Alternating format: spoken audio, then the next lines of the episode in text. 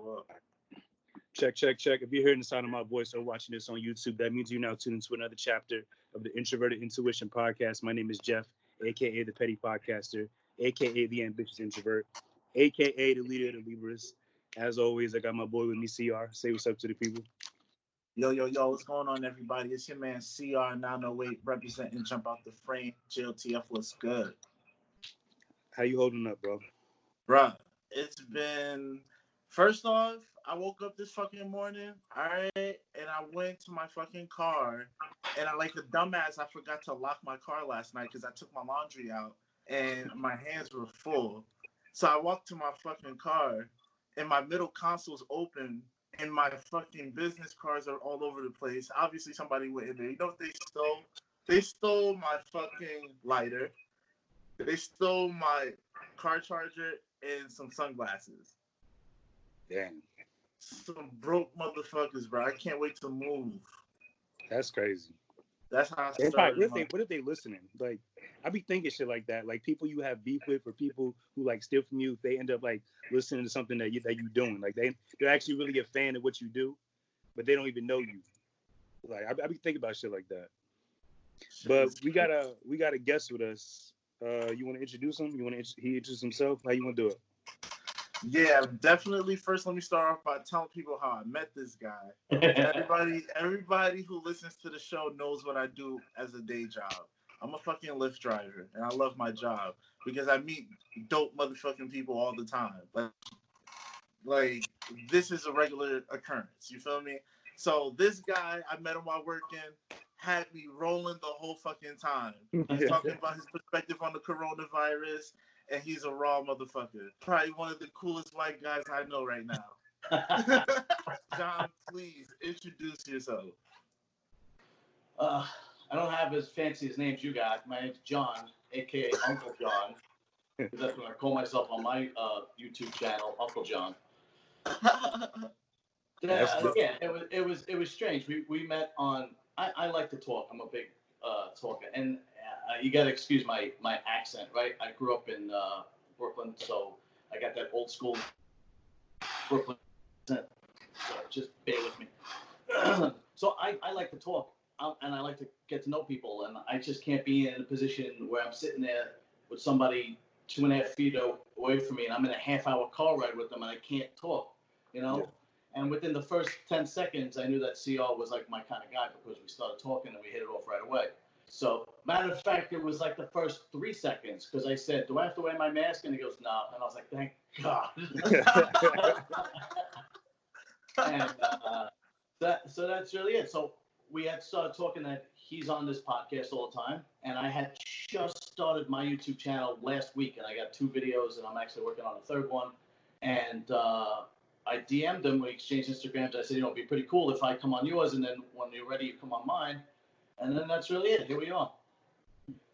That's like that's dope. That's like I've, I never thought of Lyft and Uber as like networking opportunities. Like a it's like a networking event, like a traveling networking event all day for as long as you want to work. day. Yeah, hold on one second. Let me close this, this door. Yeah, no problem.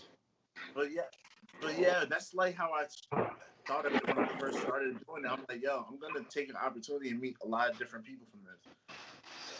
My wife is downstairs with one of our girlfriends, and since there's no fucking work tomorrow, they're, they're they're drinking wine and hanging out. So they get the more wine they drink, the louder they get. So I just close the door.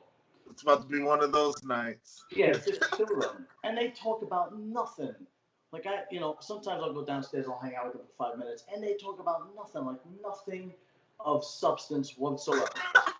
What, what, like reality TV and It's, cookbooks. it's they'll talk about, uh, you know, what nail color they have on, what hair color they have on. They'll talk about shit that I know my wife disagrees with. Like, like what happened? We lost. Uh, there we go. Yeah. Like I know my wife's political agenda. I know her belief system, and she, for the sake of just hanging out with her girlfriends, just goes along with it. Just yeah, yeah, no problem. And then, and then God forbid I bring up something, she like a- attack right away. And I'm like, how come you don't, don't do that? But me, right away, and it could be the stupidest shit. We could be talking about like uh, uh, like a TV show we're watching, you know? Yeah. We were, watching, we were watching this movie, and uh, it was about a female vampire. This kid, female vampire, and the way she survived was the way she survived was to manipulate another man to get her to bring victims to her because she was only like 12 years old. She only looked 12 years old, but she was like 500 years old. So I said, that's exactly what a woman would do was would be manipulated to help her survive. And then before you know it, I'm in the doghouse because I spoke the truth, and, and then she's shitting all over me. But I guarantee you, if her girlfriend said that shit right now, my she, her wife, my wife would be like, "Yep, that's how we do it. Yep." oh, th- That's how they So- That's that's actually my YouTube channel. I talk about relationships, human nature, differences in, in gender, uh, uh, so on and so forth. Because I have a bachelor's degree in psychology and I have a master's degree in business. So I decided that that plus I'm a lot older than you guys. I'm 44 years old. That plus like life experience, and plus I'm pretty honest. Like painfully, I, I think I should start it and give it a shot and see see how we do. And that we're here. so it's a it's a podcast, but like YouTube form only. Are you gonna do iTunes and all that stuff eventually? Uh, yeah, the truth of the matter is, uh, I could actually make it. I could actually bullshit you and say I'm only doing YouTube because I'm good looking. But the truth is, the truth is, I can't figure out how to get it up and running on a podcast. Yeah. you know, it- like I'm, like I'm banging my laptop. I'm like, why won't this go up? It's just because I'm old and I don't know. I'm not tech savvy. So that's really all it is. It's there's a YouTube video for everything. So you That's what I've been trying to do. I don't know. I'll figure it out sooner or later. I've only got two videos, but as of right now, the YouTube channel's, you know, so far so good. So Anyway, all right. I uh, I gotta stop talking let you guys talk. hold up, you're an honest person though. Did you give CR a five star? Course I. Okay. No, but be honest though. How was so this sad? driving? Like, did you feel scared at any point? Feel scared at any point? Why would I feel scared? Because he's black. I don't know. Like, I've been in the car with CR a few times. I kind of was scared for my life a few times. I can drive. John, I can drive, right? I'm more scared with a Jewish driver. I think they're gonna fuck me out of money.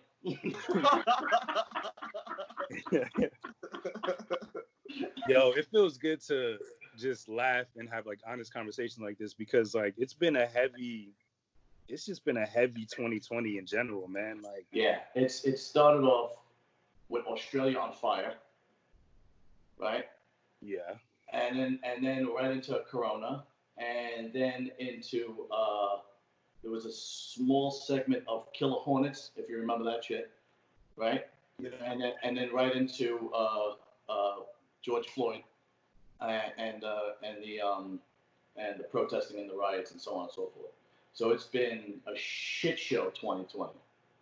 For me, all this bullshit kind of started when Kobe died. It seemed like there was just like an endless I cycle. about Kobe. that. I I was about to say, yeah, right before sorry Corona. about that. Yeah, with, with all this other crap, Kobe gets brushed on the rug, and and and I was a big Kobe fan too. Yeah, man. Sneakers It's, that are like tucked away now, I won't wear them anymore. You know.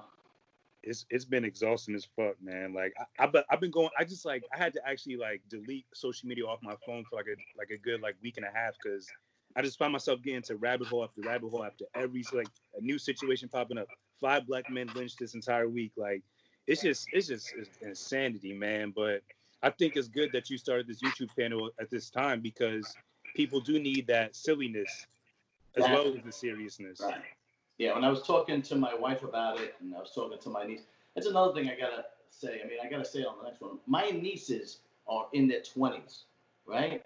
Right. So her girlfriend, their girlfriends, gave me questions to ask, answer on the second, second episode, and then people are saying, "Your niece, what are you answering questions from a ten-year-old girl?" I'm like, "No, my nieces are in their fucking twenties. What, you psychopath?"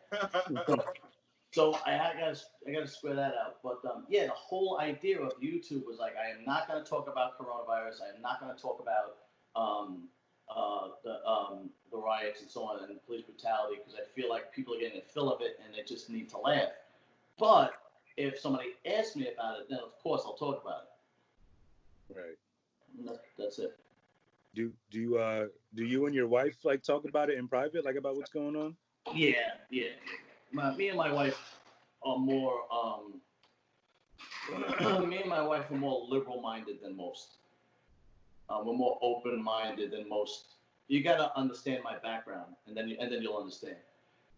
I I grew up in in Bensonhurst, Brooklyn, in the 80s into the 90s, and then we moved to Staten Island.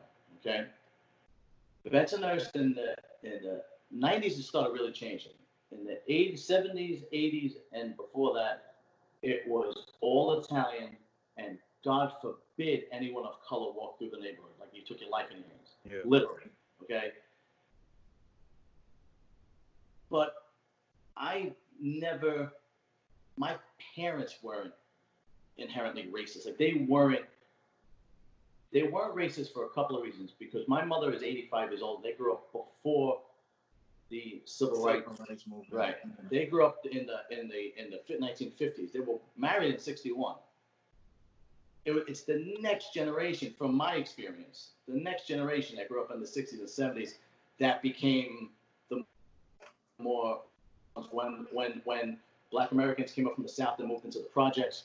Because when my parents grew up, they, they grew up in Red Hook, Brooklyn, and the projects was still all Italian and Irish and, and white, mostly Italian right? By the time my parents got married and started having kids, that's when the change started happening, you know.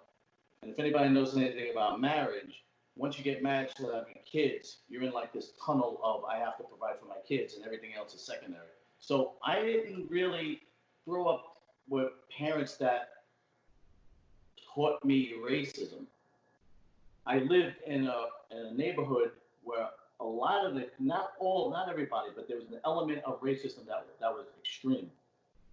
And then once the neighborhood started changing, uh, we we moved we moved because my father started making a lot of money when I was a kid. We moved to the suburbs in Staten Island. But I was in I lived in a neighborhood. I don't know if you guys are too young or if you you know your I'm sure you guys know your history. I was living there when Al Sharpton was protesting against Yusef, Yusuf Hawkins in Bensonhurst when that guy stabbed him in the chest. Mm.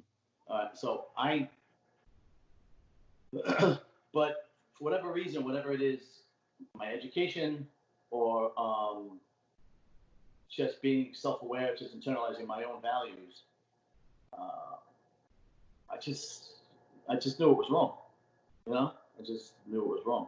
And my wife it was my wife grew up in a neighborhood that was a little bit more mixed in North Jersey, in Bloomfield, New Jersey. Yeah. So it was a little bit. She went to Bloomfield High, so it was a little bit more mixed, so on and so forth.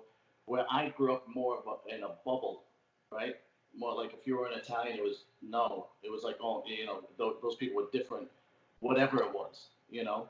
And uh, so that was that's my background. So in that background, I'm the odd one out. So I'm a little bit more liberal-minded than or open-minded, if you will, than than than, than most of that come from that background. So, with that being said, right? Because you know we gotta ask you the Yeah. uncomfortable ass questions. Go right ahead. You know what I'm saying? I, you know, I love it. So, do you feel like white privilege exists? Because there's some white people who think white privilege doesn't exist. What do you think? White privilege exists to a certain extent. Explain. Well, white privilege exists where I don't have to worry about, I don't have to go into a store or go into a, uh, uh, an Uber or a Lyft and have somebody look at me like, am I going to do something wrong? Which is what you guys are subjected to, right? Yeah. Facts. So, so for example, a white person will invite their black friend from work over their house for a barbecue, right? Yeah. And they'll have their whole white family there and white friends, and they'll be like, well, they get along really good with their black friend." They invite them over, but they wouldn't subject themselves to the same thing. They wouldn't go over there. They're not going to go to the old because they're going to feel a certain way. They're not going to feel comfortable, and that there's a certain privilege to that. and um, there is there is white privilege to us to a certain extent. Yeah, there is. I mean, the you know, um, I think it's I think with generations it's getting less and less because I think I've in my lifetime I've seen the black community get better and better as far as politics, business, uh, music, um, uh, tradesmen, um, education, you know, and um, so the next generation is becoming somewhat privileged, like you know, like uh, uh like a you know a Kobe's kids or a, you know uh, uh, uh you know a, a, you know uh, any, anybody famous or, or celebrity those, those kids yeah. uh, have, have kind of like but yeah of course there's white privilege but to oh, to a certain extent there's white privilege of course you know it, yeah. It, it, you'd be you'd be ignorant to say that there's nothing but like I said it it, it, it that's what it comes down to like it I could I don't have to when I get pulled over by a police officer right I don't my biggest fear is I'm gonna get a fucking ticket and my and my points are gonna go up on my license right Right. I don't fear for my life. That's privilege. That's a privilege. Next question. but like I, I I agree with you, and I, I feel like there's two sides to that. I feel like it's not next generation. I feel like it's still current generation people around maybe around your age who are utilizing their privilege the wrong way. Like there's there's videos and videos out there of uh, even in, in, in, I think it was a Central Park, like the the white lady Amy something that they made yeah. that they made the law after. Yeah, yeah, like she literally called the guy, the, the cops on the guy, and she and she was like, she was aware that when she made the call that nothing would happen to her. It would be strictly to the guy, right? Go, so, yeah, people go back to their roots. So what I mean what I mean by that is people go when a person is angry, they go back to what hurts the most right? Mm-hmm. So I'm pissed off, and this black guy is bothering me, right? And emotionally, on a certain, on another, on, a, on another situation, she would have controlled that thought process, even though it still exists inside her. She would have controlled it. She would have said, "I would not. I'm not going to say that." Right? And she would say, "I would never say anything like that." But once the emotion kicks in, right? and then they and then she loses control, then it comes out. Then it comes out. Yeah. Yeah. And you mentioned earlier in the conversation that you are, out of everyone you were around growing up, at least, that you were the most open-minded, the most liberal. Is that still a fact today? Like, do you have people around you that whose beliefs and ideals are way more left or right than yours, and but you still accept them as a friend? I I don't I don't uh, I don't not I don't stop being friends with somebody somebody because their political agenda. I'm friends with somebody because of their character as a friend to me.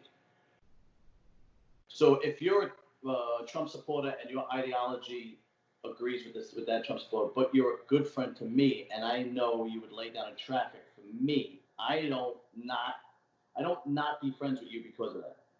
And and and the and, and the complete opposite. If you are, you know, uh, a liberal, or an extreme liberal, or you are a minority group and you have a different ideology, but you're a good friend to me and you're good to my wife and we have other things in common and you're good to me and I know that you're going to lay down in traffic for me as I would for you, that means more to me than your political ideology. I think in, in a, in, a, weird way that's kind of privileged in a way because if someone, for example, is someone I'm connected to is supporting Trump, nothing about Trump's rhetoric and what he believes in is good for me and the people who look like me. So I feel like I'm not saying that's wrong. Like, yeah, you can you can have relationships with people, but I think you should get to a certain point when people who are believing in and supporting people who spew nothing but hate and divisiveness, like I think this shouldn't really matter. Maybe I'm too uh I don't know. I don't know how to separate the line between like personal and like beliefs and business stuff like that. It's all personal to me. Well, it's difficult, and it's difficult because when it comes to politics, now you're talking about a belief system, right?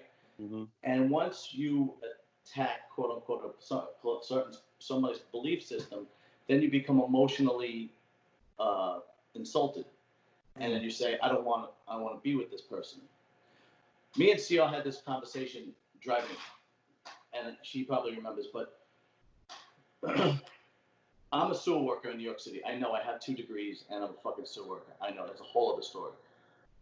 I'm I'm ankles deep in shit in human feces with with somebody next to me who is African American and has a particular ideology, and I have another person next to me who is white and has an opposite ideology, and we're both shoveling shit for a living. We have more in common than any of that political ideology matters whatsoever. Right. Whether they can see it or not, we have more in common. We're all working hard. We're all in a disgusting job. We're all trying to provide for our families. We're all paying taxes. We're all trying to bring our kids up right. And I don't believe that because of who I vote for, that's going to wedge me between either one of those people. Now, it has gotten me in trouble before. Know what I mean by that is, uh, I had a barbecue a few years back, and I invited everybody. One of my friends says, if so and so's coming, I'm not coming." And I was really hurt because that person meant a lot to me. That person was at my wedding. That person was at my bachelor party. That person went to my bodybuilding shows because I stopped bodybuilding in 2014. He, that I, I I've been to his house. I've been with his kids, and that hurt. That meant a lot to me, and I felt terrible that he wouldn't come because I invited somebody else. I didn't know what to do. Like I was in the middle. I was stuck. So I was just like, I, I actually caved and I said to him, "Look, dude, if that's the case, I want to invite him." You know, and I, and I and I probably shouldn't have done that. I, sh- I should have said, "Look, everybody's invited." I,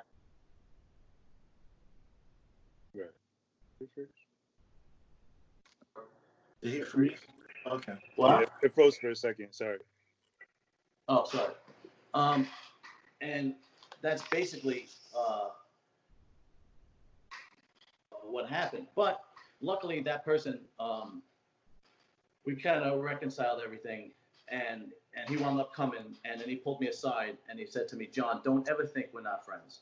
We'll we'll always be friends, and that meant a lot to me because him and I had the same kind of thought pattern. If we're friends, then going out of my way for you, and he would. I know he would go out of my way, go out of his way for me, and um, that that means a lot to me. So I was ready to sever relationships with somebody because I didn't want to lose his his friendship, even though I know it's my decision that I don't let those thought patterns, ideologies get in the way of my in the way of my relationship, but other people do. And then inadvertently it gets me, it got me in that position. But ever since then, I've never, never had a, never had. That was the only one time I ever had a problem with the way I conduct myself with friends and so on and so forth. Hmm. I, res- I respect that. And so you mentioned two things uh, in the midst of that: bodybuilding, psychology degree, three things, and working in the sewer. Which Yeah. came first? Bodybuilding. I've been in bodybuilding since, since I'm in. I, I remember. You guys don't remember, but bodybuilding. This is one thing I'm proud of, and this is the one thing that I was uh, really upset with the with the rioters in Columbus, Ohio. I don't know if you saw this. Bodybuilding is the only sport, if you want to call it a sport, that never had any racism whatsoever. The second Mr. Olympia in the mid 60s was Cuban. He was as dark as you guys. His name was Sergio Oliva, one of the greatest bodybuilders that ever, that ever lived. And this was the mid 60s. He was the second. He was the second uh, Mr. Olympia. Won three years in a row, and then Arnold came along and beat him. It was always the best man won. That that that was it. And if you if you look at the top five of the uh, Olympia every year, they're usually black. And it's been that way with the exception of one or two guys like Dorian Yates or Jay Cutler, but it's been that way for the last 40 years or so. Um, but that came first. Anyway, uh, they destroyed a statue of Arnold Schwarzenegger in Columbus, Ohio. They, I don't know if you saw this. They painted his hands red. Did you see that? Yeah, yeah, They- yeah. And they wrote, "My uh, your uh, there's blood on your hands. I don't know what Arnold has anything to do with it, but yeah. that's a whole other story. But that came first. I've been in love with bodybuilding forever, but I just didn't have the genetics to go all the way. That's just the God's honest truth. No matter how much I ate, no matter what I took, no matter how much I trained, I just didn't have the size that these pro guys have. I don't. I just that just didn't happen. So then my father, uh, getting now getting on to my education. My father always pushed education on me because he was a blue collar guy. He was an electrician. My brothers are a lot older than me. My oldest brother is 14 years older than me. They became electricians. I was the accident child, right? I was the oops baby. My grandfather was an electrician. My other, my other grandfather was a longshoreman. So my father pushed education on me. Well, you got to go to school. You got to go to school. You got to go to school. So I believed it. I went to school. And did I do good? I, I, I was a B student, but I had to study really hard to get that B. Right? And I went, I got a degree in psychology, and then I got a degree in business. And then I went to the world, I went into the finance world, and I fucking hated it. I hated it with a passion. And then finally, after a couple of years of doing that, it was in my 20s. I just, I just, I was like, I'm not doing this anymore. I am unhappy. I can't see myself doing this for the rest of my life. And then I picked up the pair of pliers, and I remember the first day I went to work with my brothers. I was like, this is, this is the first day, and I already know this is what I'm supposed to do. Mhm. So it was just like, I don't know if it's just instinctual, if it's in my blood. I, you know, I don't know what it is, but blue collar jobs and building stuff and whatnot always just came a lot easier for me, you know. And uh, then what happened was, and then the, the sewer, right? Okay, so what happened was I was working as an electrician back in 2011 when the economy was real shit, and um, I kept getting laid off, I kept getting laid off, and I started taking New York City tests, and uh, they called me for the sewer, uh, the DEP called me for the sewage, uh, sewage treatment worker. Right. And you had to have so many years of a trade, you had to have a, CDL, and I had all these things. I took the job because it was a New York City job is, is once you become permanent, it's really difficult to, to get fired. You got you know benefits for the rest of your life. You and your you and your family you have a retirement, you got a pension, you got a 401k, and you got good pay. You got really good pay. We we probably get paid the best out of all the uh, city workers, and that's because with sewer workers, there's only 800 of us, right? And For the whole need- city? in the whole city. How you know why would you need so many guys to take care of the sewer? I mean, it's the That's right. and that's really it. It's not like you need you know 5,000 cops or 5,000 firemen, you know. Yeah. And then plus you have to have a trade behind you. They they, they you, you need three years of a trade and you need a W you need three years W two to show that. And you need a CDL. So uh, when I first got hired, my base was uh, seventy two thousand a year, seventy six thousand a year, and that was eleven years ago. Right, so now- Wow. yeah. Wow. So um, and it was a no brainer. Once they called me, I was like, that's it, I'm done. And so that's how that worked out. You need an apprentice or something? I'm, I'm, I'm looking. Yeah. you need uh, you need a trade, and you and you need to live in, in somewhere in New York City, and then they allow certain parts of Long Island, certain parts of state, so on and so forth. but like going If back to would've body. known, Go ahead. if I don't know everything I know now, I would have went to trade school instead of college. I enjoyed college and I took advantage of what I, of everything I learned, but I would have went to trade school. Yeah, Back one of the so go ahead. Sorry. No, no, go ahead. One of the things the left has really um, kind of ruined this country is the fact that everybody needs to go to college. Mhm. It's not true. Some people are better with their hands. And I didn't know I was until I actually started working with my hands, right? I mean, look, if you need want to be a doctor or a lawyer or a teacher or a social worker or a veterinarian, whatever, whatever it is, yeah, you got to go to college. But if you're if you're in high school and you barely graduate and your parents are still pushing you to go to college, obviously school isn't your forte, right? I mean, if you're paying someone barely paying someone a 70, you know, you, you probably should think of something else besides college. Obviously, studying is not for you, right? And uh, that's where a trade comes in.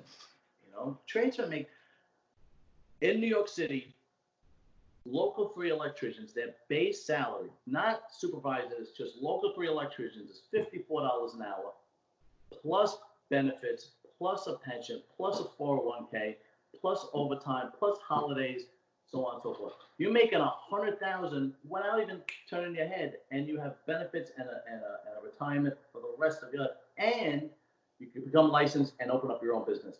Exactly. You know. And that's why that's why like for me, like the part where you said like if you weren't getting good grades and everything like that, you more look into it. I I I I was thinking the other side of the spectrum, like cause I got good grades and all that, I should go to college, right? But I, I'm thinking if I would have went to trade school with the intelligence that I had used while I was in college, I would have mastered any trade that I would have chose to and I would have been making that bread. You know what I'm saying? Right. That's why I'm saying like I could have applied that same pressure to Right. a trade rather than a degree, and I would have I would have been flourishing with that. Yeah. Well, That's that's what I mean. let's face it. When you're 18 years old, you don't know what you want. How fucking no. You you have no idea, and that's when good parenting comes in. That's when you need guidance, right? Yeah. And that's what happened to me. My father was so you need to go to school, right? He was so set that that's what I that's what I was driven to, right? I got to listen to my father, right? He knows best. I went to school. I don't have kids, but I would look at it like this: if I have a kid and he's in high school and he's graduating with honors, right? He's got nine, 95s across the board. Then I'll do whatever it takes to get him into the best college he possibly can. But if I got a kid and he is graduating with 70s, then I'm going to say maybe you should try a trade school.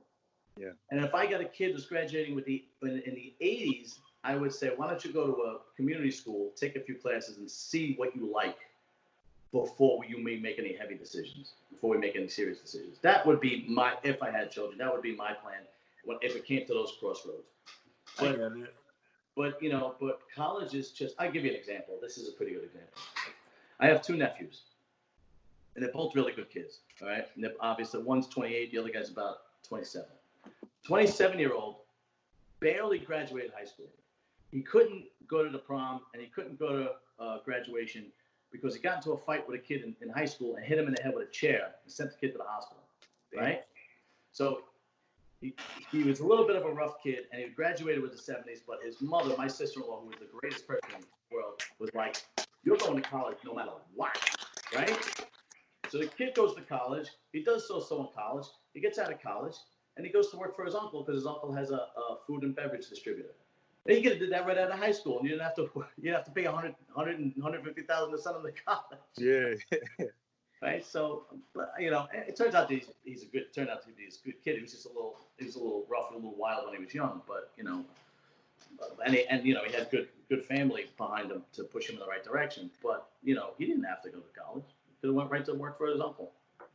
You know? Yeah, uh, for me, like I wasn't forced into college. Like I, I worked for two years after high school, but the way college is advertised, it's like there is a light at the end of the tunnel. There is a job lined up for you at the end of it, right?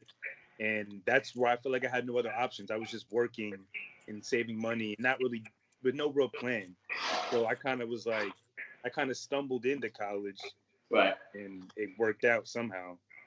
Yeah, it's it's difficult when you when you're 17, 18, 19, 20, 21. I mean, you really don't know what you want. Uh, only the very few, only the very gifted know what they want. Like you know, LeBron James knew he was going to be a pro basketball player since junior high school, right? But Yeah.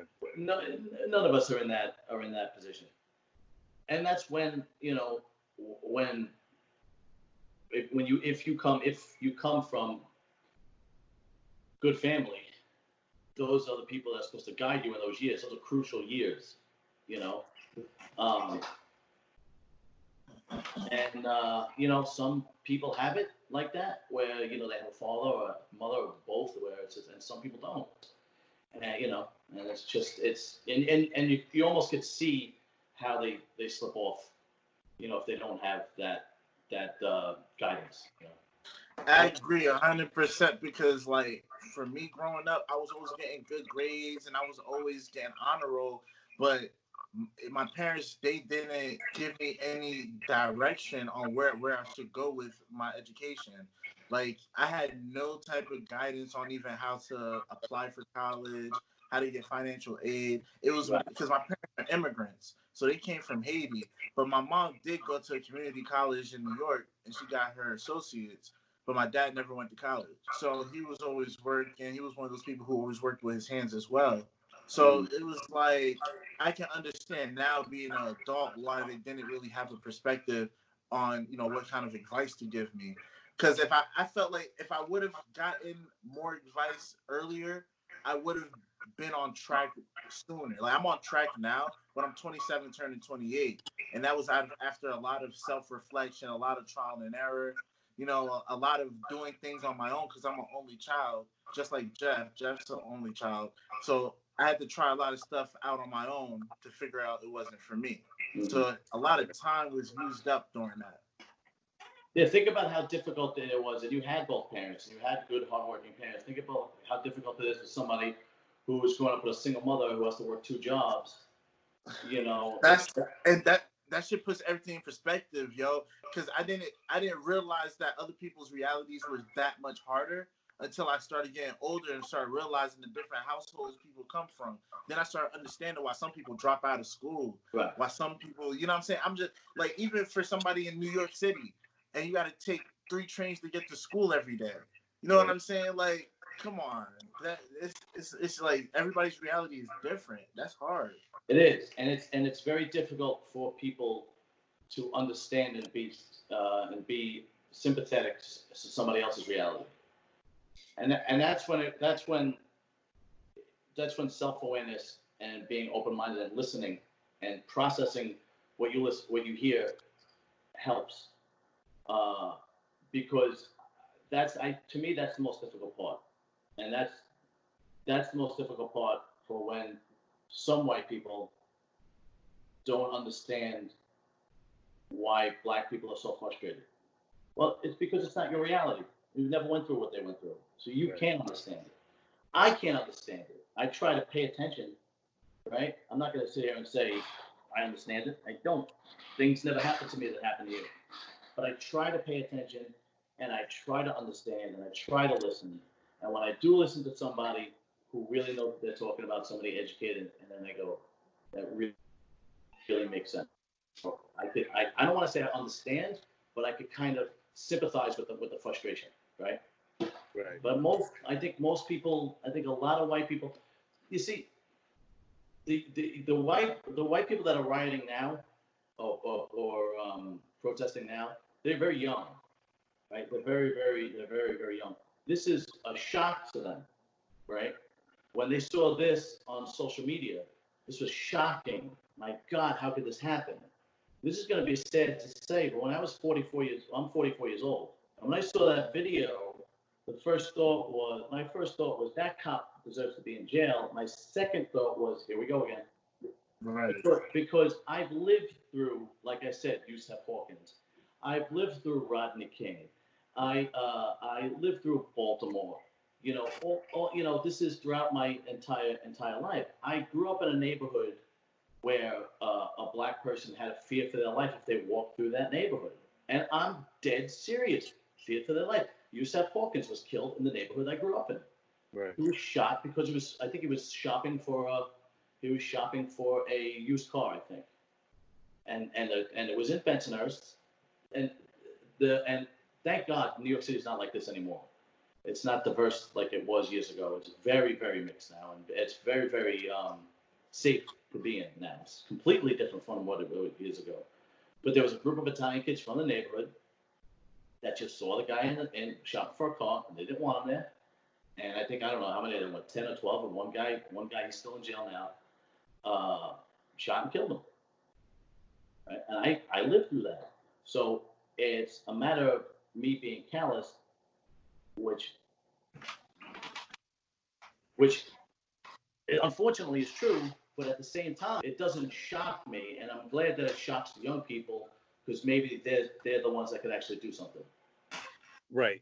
And we need we need young people as well as people like who are older to be more aware and to want to make a difference, right? But I think the real issue where it starts is like I, I feel like we have this conversation on this podcast before. It's like we need to go to the source of the problem, like the source of the racism, the white people. White white people started this; they should be the ones to finish it, right?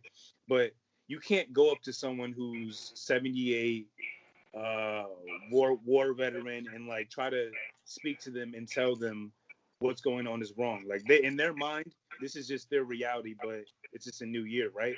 So it's like we could sit down and have conversations about this all day, but is what's going on right now like the only solution? Like the rioting, not not the looting. I don't really agree with the looting, but the rioting, the protesting, like is, is this was this bound to happen? I feel like is this is this what's supposed to happen in order to make a real change? Well, it's gonna have to. This is the first time. This is the first time in my life that I actually saw any, at least serious talks about change. Right. And I think it's because of social media. Yeah. I think, I think it's because it's definitely because of social media. It's also because of September 11th. So what I mean by that is after September 11th, there's a hell of a lot more surveillance on the street than there was before September 11th. Right. So you're being videoed constantly. Think about how bad it was before that. Think about how bad police brutality before cell phones, before social media, before uh, surveillance. Think about how bad it was back then when you knew you could get away with it. You know, you knew, oh, I just, oh yeah, yeah, we found the gun. Yeah, yeah, yeah. yeah. Now, uh, let me, let me. Here's the other part of the story, which is is is a little less difficult for me to talk about. Being a cop is not easy. All right. Um, but here, here's here's the thing. You're taking. You're t- New York City is not nearly as bad as as it was. Right now, you know, if you're in like Chicago or or, or uh, uh, St. Louis or, uh, or Baltimore, it's a little worse than New York. New York City is really nice right now. It's not nearly what it was. But anyway, you take a white kids from like upstate New York, Long Island, that all they know is being white, and they live this, you know, kind of like middle class suburban, you know, maybe lower middle class kind of lifestyle, and you know, um, and they really don't really go white school or whatever. Maybe they might be a few black. And then that kid goes, "What am I going to do for a living?" Well, you know what? I'm going to take some city tests. I'm going to take the fireman test. I'm going to take the New York City test. I'm going to take the cops test. I'm going to take my test, the one I took, right, to become a sewer worker. I'm going to take all these tests. New York City calls you, the cops call you. They're the first ones to call you because they need the most. They need the most people. So they call. Boom. Okay. Oh yeah, great. I'll be a cop. I'll be out 20, 25 years. I'll get a gun. Uh, you know, it'll be cool. They don't know what they're getting into because now they're taken from their neighborhood and they're put in the worst parts of the Bronx. I'm just using New York City as an example. They're put into the worst part of the Bronx. They're put into the worst part of Harlem. They're put into the worst parts of Brooklyn, and they go here, figure it out. Now, do they get training? They get training, but they don't get sufficient amount of training. Uh, uh, you know, six months in like you know the police academy is not gonna get you ready for that. I think it's actually four months. I think I read. What It's happened. like even I think it's actually they get four months of like training and evaluation and stuff like that, Uh, and I- then they can just be out on the street or wherever. Like Yeah. So now, you know, 90, not, not, now you're talking about people who've never seen anybody shot, never seen anybody named, maybe never even seen a fist fight or been in a fist fight in their life, right? They never showed up at a car accident where somebody's a dead body. And they go to these neighborhoods where it's primarily black or Spanish. So not only can it be a real serious uh, suffering of PTSD, but now it's creating a bias. Now it's going, well, this is the only exposure I have to black people or Hispanic people. Look how they act, right? It is this, it is the same scenario as if you talk to a doctor two months ago about, about how big coronavirus is, and they go, "It is horrible. People are dying because that's all they see. They're in the eye of the storm." But if you just look on the outside a little bit, it's not that bad, right? I have plenty of black friends, and they're all we're all on the same page. We're trying to work hard, uh, have a nice life, raise kids, so on and so forth. But they those cops don't see that, and I'm not justifying it, but that's the reality. Okay. Um, then the other problem is the other problem is the hiring process, right? Because they need so many people. Okay. All right. Uh, statistically speaking, right? The, uh, anybody below an IQ of 83, okay, three can't really function day to day. They can't really hold down a job with anything, any kind of real, uh, it's anything real substantial, right? So you go, well, how many people I like that. 10%. 10% is a lot of people. And those people slip through the cracks. I work with some of them, right? Okay, I work with some of them, but we go, we go, hey, so and so, you know what? Just go sweep up over there. We'll talk to you later. So now these people slip through the cracks in the police department, mostly because they need bodies, they need people, right? And but life and death is on the line as well, right? And now and then you give them a badge and a gun and, and the abuse of power and authority, and they can't handle it. There are cops out there that are better than that. There are cops out there that know how to treat people, that are respectful and know they'll get respect back, and so on and so forth. And we, we, we've seen it, right? That video with Shaquille O'Neal, where that guy goes to the police call and they're playing basketball, and the guy goes, you know, just keep it down. But you know, he's playing basketball with the kids, and that's how it should be. But that's not how that's not how it is all the time. Um, but that small percentage of people can create a problem because the hiring process for the police department needs to be a lot more stringent. And this is just my opinion, right? This is just, and I think uh, the psycho, psycho, uh, psychological evaluation needs to be stringent. They'll give you a psychological psychological evaluation at the beginning of your career when you're not exposed to all these things. But what about five, ten years down the line when you are exposed to these things? And now you have to act, you're acting different, right? Now you're now you possibly have severe PTSD, right? How many times you're you're stressed out on the job and you go home and you're just fucking pissed off, right? Yeah. You take it out on your wife or your brother or whatever, you kick the dog, whatever, right? That can't be allowed to happen in, in the police department because you're dealing with life and death.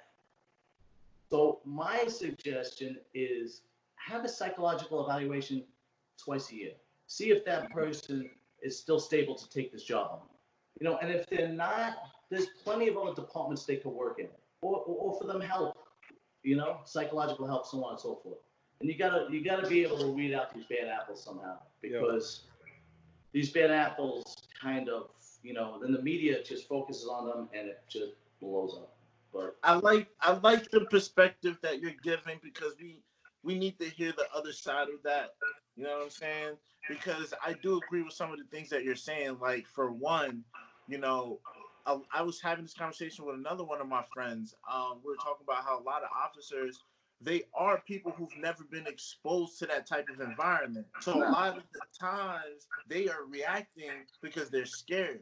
You yeah. can't you can't teach experience. You can't. You have to just experience things. You have to go through certain things. So like if they've never experienced, you know what I'm saying, being around a bunch of Crips from Newark, you know what I'm saying, you right. don't know how to how to approach them to make them respect you or to, so that way you know you know what i'm saying like then you're gonna feel threatened you're gonna feel scared and right. you're gonna feel nervous and that's when they fuck up and mm-hmm. they do something like shoot somebody because they thought that their cell phone was a gun that's because in their mind right. it really was a gun right Right. And, and I feel was even maybe it should go maybe department by department first, right? But like have like a lot some of that budget that the police get to have like a resident therapist that like mandatory sessions with these people.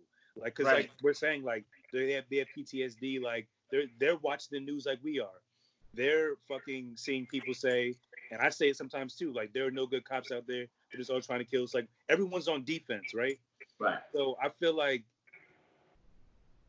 yeah, to, to protect yourself, yeah, you should be on defense as well, but you need to cleanse your mind to have a job like that. Like it should be more strict. Like even people, even veterans who come home, like, and then they then they become police officers. They're so fucked up in what they experience. Like it's just a all. It's just a bad cycle of not really supporting people's mental health, and that's where I feel like where it all starts and ends.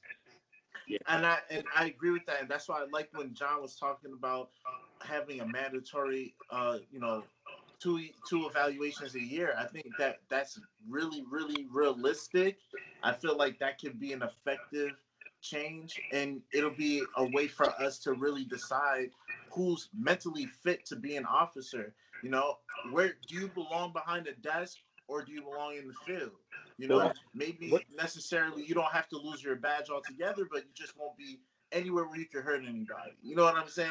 Or we can work through the stuff that you're dealing with that makes you feel that way. Like, it, that evaluation can really change a lot of what's going on. I think if it was taken seriously and applied everywhere.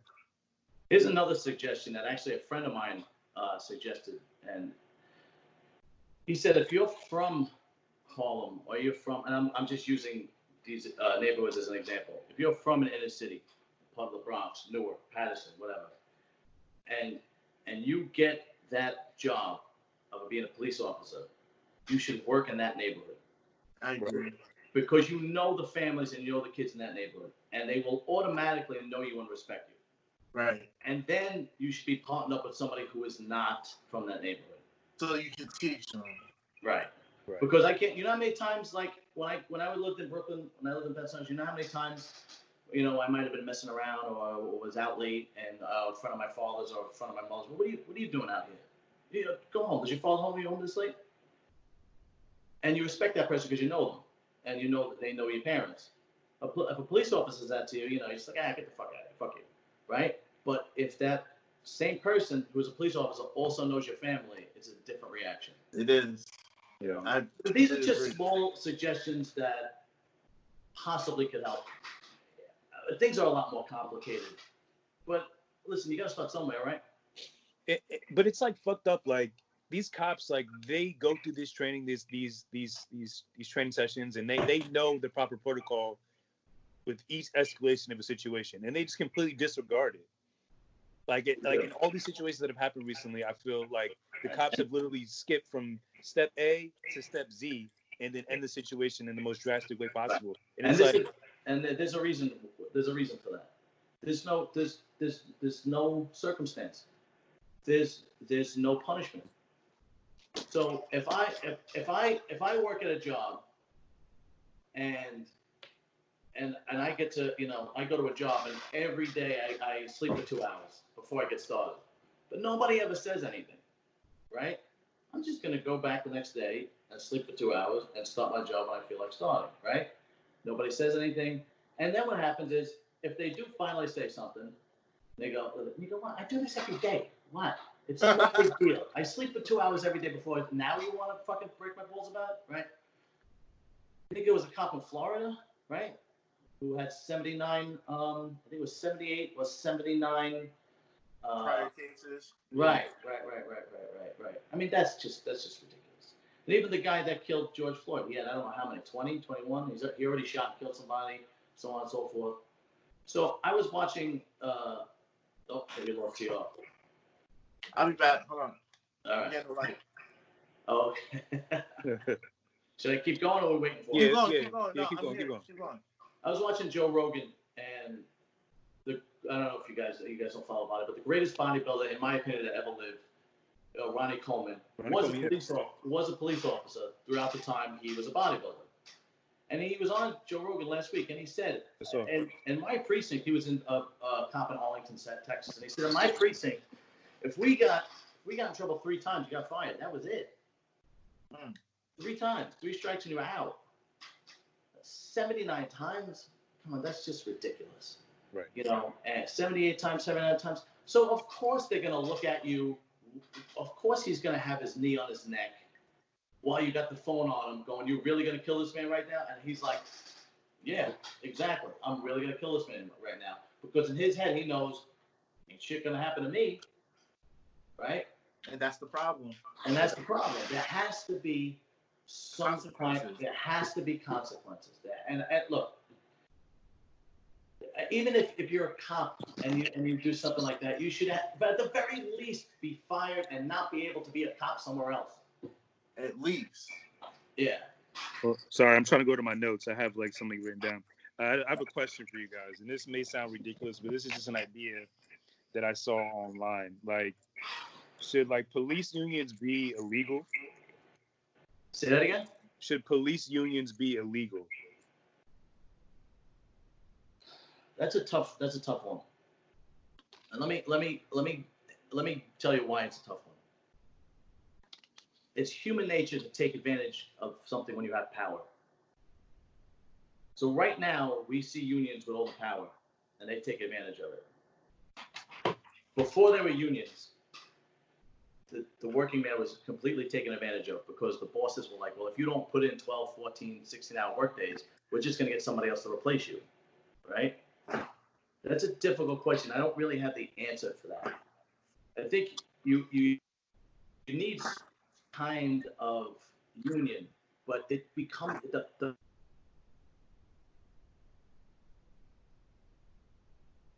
we see it all the time, you know, and it's unfortunate.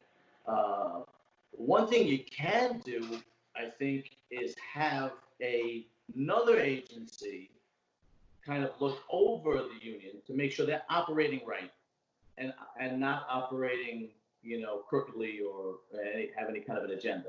That might be a possibility, right? Um, but like when we see it now in baseball, right? I mean, they can't they can't agree for uh, ten million dollars. You're gonna pay me the fifteen I go for the year, and it just becomes it just becomes a power struggle, and then, then you have no baseball. Right. Um, unions are necessary, but at the same time, uh, once once the power gets too great, it becomes disastrous. You know, it, it really it really does. I mean, I'll give you an example. Okay, I, I come from blue collar world. World. I don't know if it's like this anymore. Local like local three electricians, one of the largest local one of the largest unions in, in New York City. I mean, they are one of the largest, one of the strongest unions in New York City. At one time, I don't know if it's true anymore. The union uh, wouldn't allow them to carry their own ladders. Hmm. They needed a laborer on the job to carry the ladder for them. And I don't know if it's as extreme anymore, but this is going back like to the 90s. Okay, so um, and that's what I mean by abuse of power. I mean that's ridiculous. You know, first of all, the ladders are aluminum, which they have to be because they don't conduct electricity. all right. Yeah. not- I'm sorry, not aluminum. Uh, I'm sorry. Uh, uh, fiberglass. I apologize. They, they don't use aluminum ladders. So the ladders are fiberglass, which is very light. I mean, but it's just so that's what I mean by abuse of abuse of power. Right. But if you take that power away, you definitely th- that power is going to go into somebody else's hands. There's no question about it. And I'm just speaking from experience, and we we see it over and over. We get you see it in every walk of life. So like 120 years ago, if I got mad at my wife and it was 1900 and she got lippy, if I backhanded a one, it was no big deal, right? Because they couldn't do anything about it. I had all the power. I'm the husband. I'm making the money. You're making dinner, and bow, you give me a complaint, I'm gonna crack you one. Mm. So the flip, you know, it's the truth. So that's that's an abuse of power. So if you flip it around, so now what you have is the the, the power has gone completely on the opposite side of the of, of, of the chart, where the women kind of have the power now, but they're not violent. Okay, that's not their instinct to be violent, right? Their instinct is to be manipulative, right? Yes. Okay, so if you do something I don't like, I'm calling the police and telling them that you hit me. And we see that happen all the time. And guys have lost their jobs, so on and so forth. Now, I'm not saying that guys still don't do that. Those those guys still, there's guys out there that still do that. And they, they deserve whatever punishment they, they get. But there are women that will manipulate and abuse that power. That's just human nature, and it's terrible. And the only way to, I think, to resolve that is to have another agency to look over it and make sure they operate correctly. That's just my opinion. I feel like this the entire this the at the root of this conversation, like the one thought that I'm keeps doing a hell of a lot better. I'm sorry to cut you off. I'm doing a hell of a lot better than I thought I would do on this fucking podcast. I thought I was going to get my ass reamed. Wait, did you expect like tough questions or like real personal shit? Like, cause I could go there, cause I got questions about bodybuilding and all that shit. Go ahead, dude. Yeah, go ahead. But, uh, but I'm let me just finish my point. Like, I feel like just the root of this, like all this speculation of what we need to do and shit like that. I think that's like the real problem. Like, I feel like the way the system is designed, it's designed in a way where it's just there'll be so many like solutions, but not anything concrete. And I think it's really fucked up because it's like, especially as black people, like we were born into the system, we were born into this in these into these traps, and there's no way. There's it's really hard to climb your way out, even as you ascend up the financial ladder, right? So it's just like we're just stuck in like this the barrel, like, and it's just like it's just frustrating. Like, it's just it's. I mean, this is a good, healthy conversation that people need to hear, but it's like at the root of it, it's like we have these conversations back and forth all day, but it's like, what can we do? Like, I'm at this point, I'm like sick of tired of like talking about anything. Like, I really, I haven't been to a protest or a riot yet. Like, I, I plan to within the next week, but it's just like, I really do like. It's just like built up aggression, and I understand these people. I don't. Again, I don't understand the support the looting aspect of it, but I just I'm sick of this system. Like I'm really sick of this country. Like I'm not really I'm not I don't feel proud to be from here. Like the way the, the other people in these other countries stare at us, like I'm kind of right with them. Like it's just it's just a this is just it's just shitty. I'm sorry, I had to get that out. Like No, it's fine, and, and it's and it's and it's it's understandable because that's your reality, right? It- just because it's not my reality doesn't mean it's not yours, and it doesn't mean it's not wrong, right? It's completely understandable because when you see it, you know. All right, so I only see the the George Floyd death. I can only imagine other things that, like we said, haven't been caught on camera and and and it's been going on for generation after generation after generation, and odds are it will happen again because it's just been going on for so long, right? I mean, I'm only 44, and I remember I remember from as as as long as I can remember, there has been racial tension and and uh, deaths and beatings and so on and so forth and problems. It's understandable that you feel that way.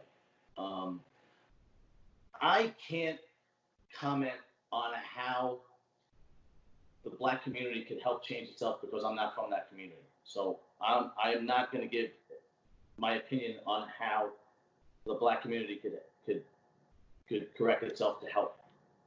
But the only thing I could say is that if you're that if you're that passionate about change, then then maybe you should go into some politics. I mean, think about it think about it. There has there is not one Democrat since Barack Obama that has been uh, that has moved people. I mean, not one. I mean, you look at the Democratic debates. I mean, uh, Joe Biden. I mean, the, the guy is like he's literally he almost belongs in a home. It's terrible. it's dementia, yo. Uh, yeah, Hillary Clinton. I mean, you know, this is so. Uh, maybe, maybe it's time. Maybe the system needs somebody like yourself, or needs a group of people like yourself, to to go in, enter, and say, okay, you know, I'm going to do my best to change it from the inside out. Just, just a suggestion, just a possibility. I feel like there's a lot of small, like, because we were having this conversation when we had um uh, our last guest on here. We were talking about different things that need to change as far as like having more black people trying to get involved with their local politics, trying to get them into different positions of power, even like at the local level, because that's how we'll have more control over our communities. You know, a lot of the times, that's why I'm looking at the riots and the protests, and I'm like, that's cool. That's making a lot of noise, and it's getting a lot of attention, and it's doing something. But we want long, long term change. If we want long term change, it's gonna have to be reconstructing the intricate parts of systemic racism and trying to attack it by going, like John said, from the inside out. You know, it's restructuring how the system is, and it starts off by putting certain people in place. But that can only work if our allies, who are those who are already in power, can help and vouch for those who are trying to get in those positions. Because this be true and be real, we need allies in order to make real change, right? Just like Jeff, you were saying, if we got to go to the source of the problem, the source of the problem could also be the source of the solution, right? The people Yeah. who are the ones with the power, they have to find a way to loosen up their grip. But how do we get that? You know what I'm saying? How do we get that? Yeah. It's it, it's difficult because a lot of the people that are on uh, the congressmen and senators are very old and they've been there for a long time. You know, They're stuck in their ways. yeah, and it's but just because something's difficult doesn't mean that it shouldn't. People shouldn't take a chance and try it because if you don't, you're just stuck in the same position. Stuck in the same position. So you know, you need somebody that is motivating and intelligent and is able to deal with people of different races and different ideologies in order to create change. And we really haven't we really haven't had anybody like that since Barack Obama. You know, Trump has a different personality. It's my way or the highway, right? If that's and sometimes it works, sometimes it doesn't, you know, and, and but he he's not uh, he's not the quote unquote politician that Barack Obama was, you know. I feel I feel like what didn't happen with Obama will happen with Trump, right? And what I mean by that is like when Obama got into office, I feel like as a black community collectively, we developed uh, a level of comfort that we didn't need. I feel like when he got into the office, we had a we a lot of us probably thought like, oh, we finally have a black president. He's gonna make some real changes. And although he did, it it made us lazier, and, and I feel like it it made us even more stagnant than we stagnant than we were before he got into office. And I feel like what what didn't happen with Obama is more people of color, both men and women, who took the initiative to educate themselves politically and to try to work and strive towards to be like him and surpass him. But I feel like what's going to happen with Trump is the people who abide by that same level of hate and uh, resonate with what his message is, or they're going to continue the cycle after him. Like when he says that whole Trump 2024 thing, like and beyond, like I don't, I obviously don't mean, I don't think he means him, like, and not his family, but the people who who follow him, like they're gonna take fill those spots in the in the offices and it's just going to be a continued cycle of bullshit. Like, I, like the level of comfort that the black community developed after while Obama was in office was like the main thing that really poisoned us in a way, in my opinion. And I mean, I feel like maybe I'm part of the problem. Like, I feel like I'm, I'm really passionate and stuff like that, but like, I don't, I don't. Politics isn't really my thing, but. But it doesn't have to be politics. I mean, it could be, it could be anyway.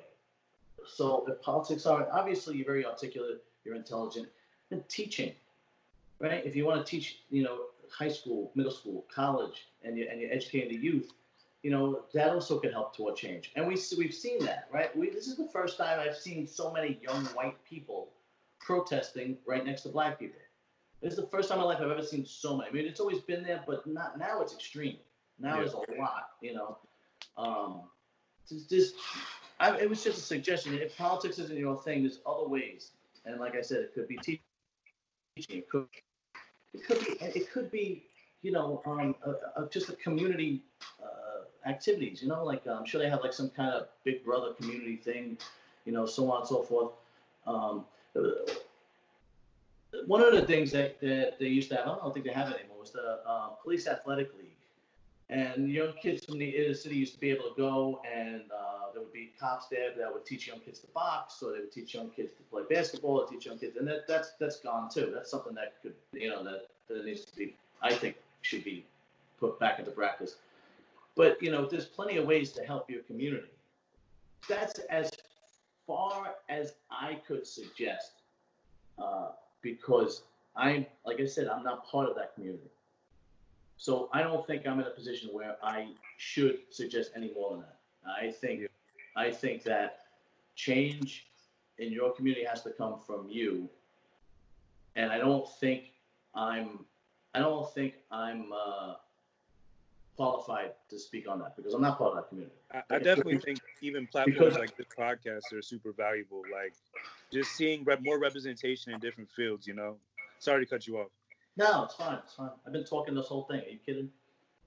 But um, yeah, just even just more platforms like this, just more representation on all fronts, not just politically, is what we need. Yeah, absolutely. There's no question about it.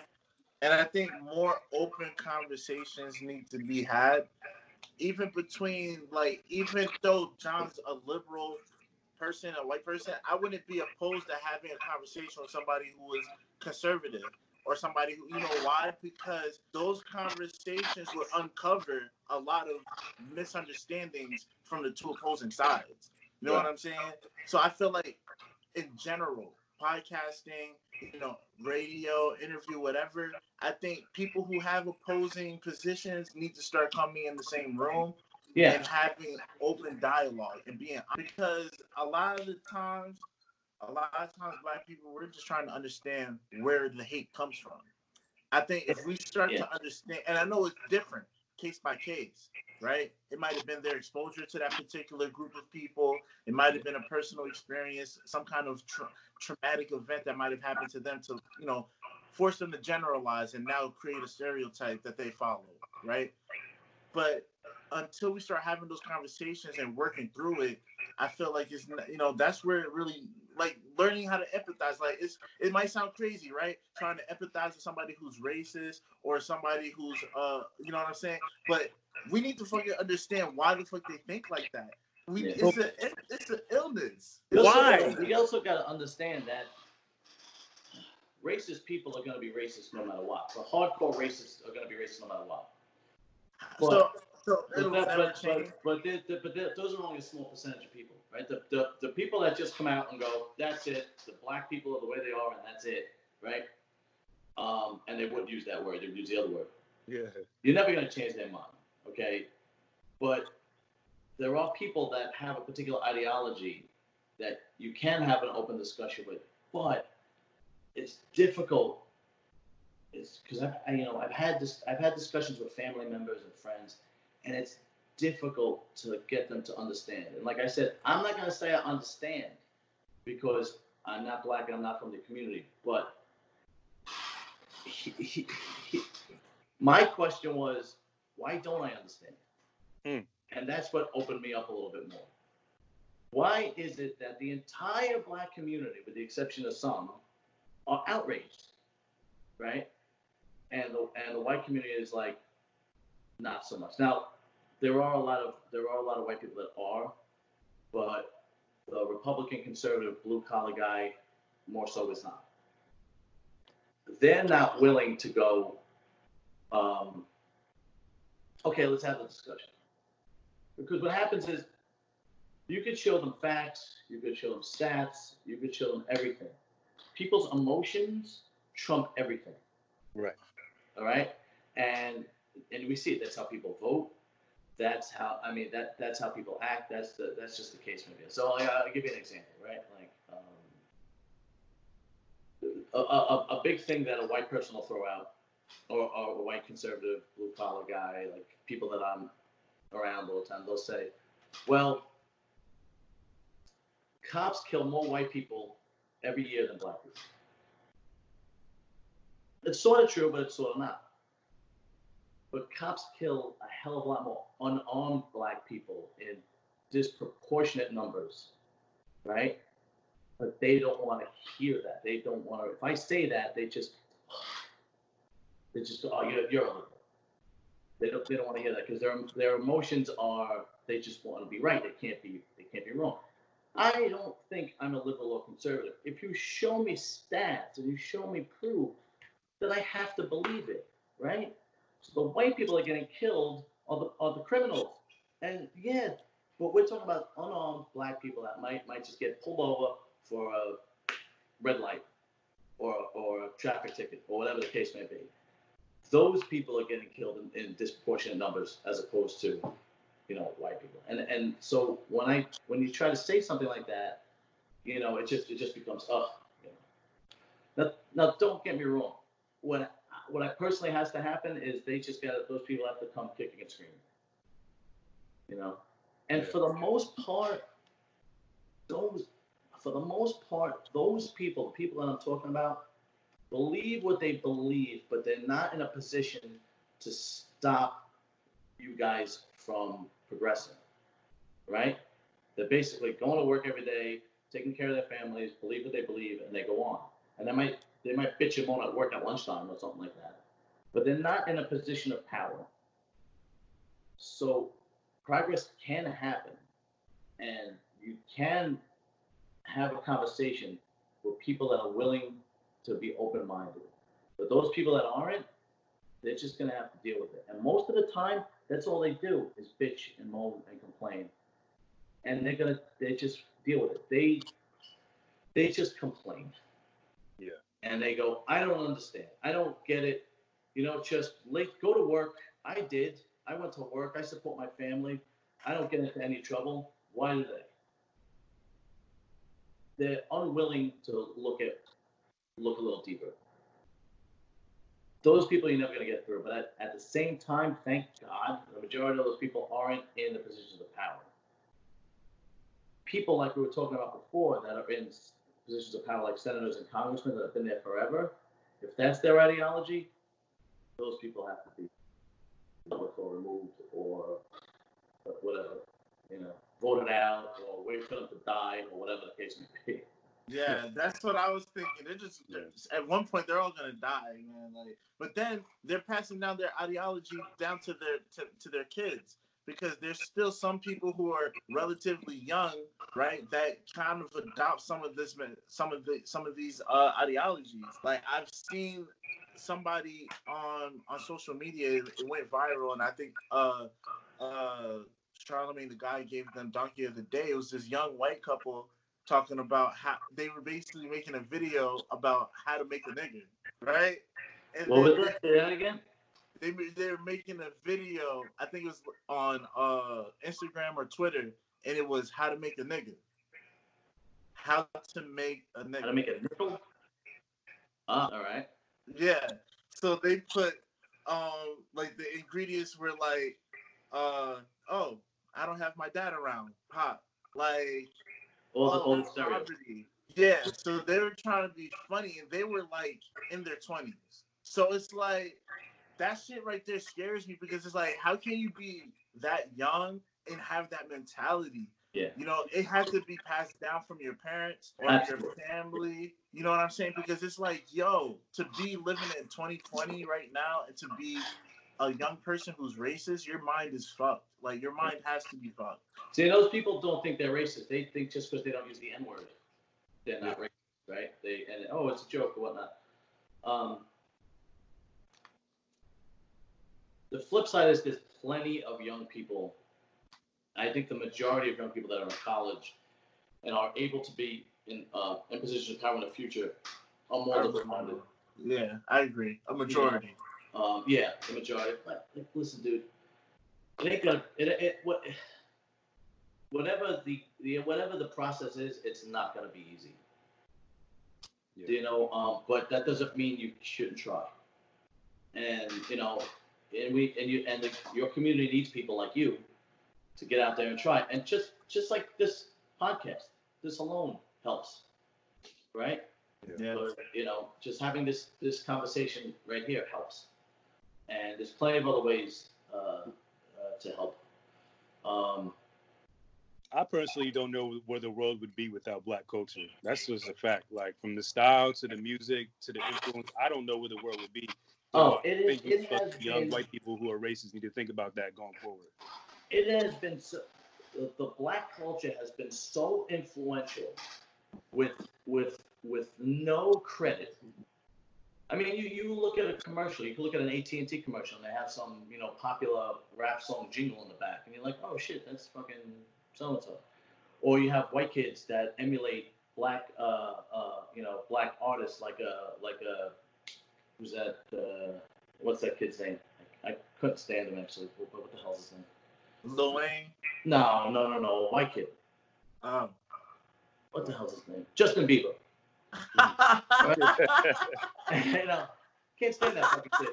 But you know, but he he emulates, you know, black artists and black uh, culture, and uh, I mean, and there's a there's a ton of them. There's a there's a there's, there's a bunch of them, and I mean, even you go back to my generation, right? I mean,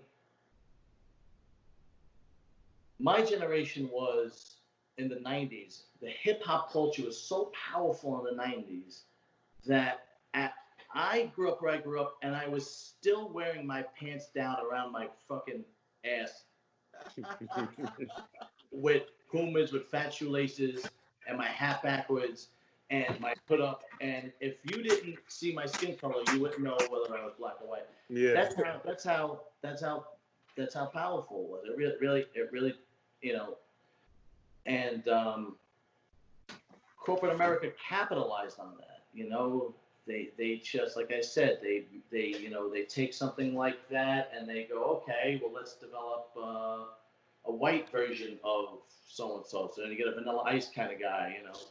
Um, and and and it, it just it gets it gets the the, the hip hop culture has been so it has been so powerful and, and has been so motivational with with not much credit. Like you see it, right? You go, yeah. I know that that that I, I know that the hip hop world has created millionaires and billionaires and tremendous businessmen, but they don't get nobody says it. Nobody they get no credit right? I mean, you, you know, you talk about, and, and those people have tremendous businesses and companies that black people and make great livings and no credit whatsoever. Yo, outside of that, you can't be racist in like sports. Some of your favorite players that carry your team when you're sitting in the fucking stands or sitting at home are fucking black. You can't be racist and get a spray tan. Like Yeah. it's just some dumb shit that, that some white people do, and like it just it just doesn't make any sense to me. How can you be cheering in the stands for LeBron, and you get home, you call him a nigga, you tell him to shut up and dribble, like shit like that? I just don't understand. But Yeah, it is. Uh, it is. Um, that's a, that is a that is a tough question. Um, that is a tough question because I I am a huge boxing fan, huge huge boxing fan, and I loved Mayweather, loved him, and I had friends, white friends, that would say he's a typical N word, and I'm just like, why? Because he talks shit because he's flashy.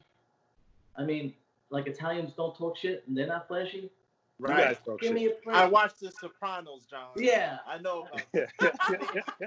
I mean, if you ever go to an Italian wedding, be a bartender at an Italian wedding, you will clean up, okay? Because there's just everything is cash, and they Ooh. got to throw it around like it's like when I got married.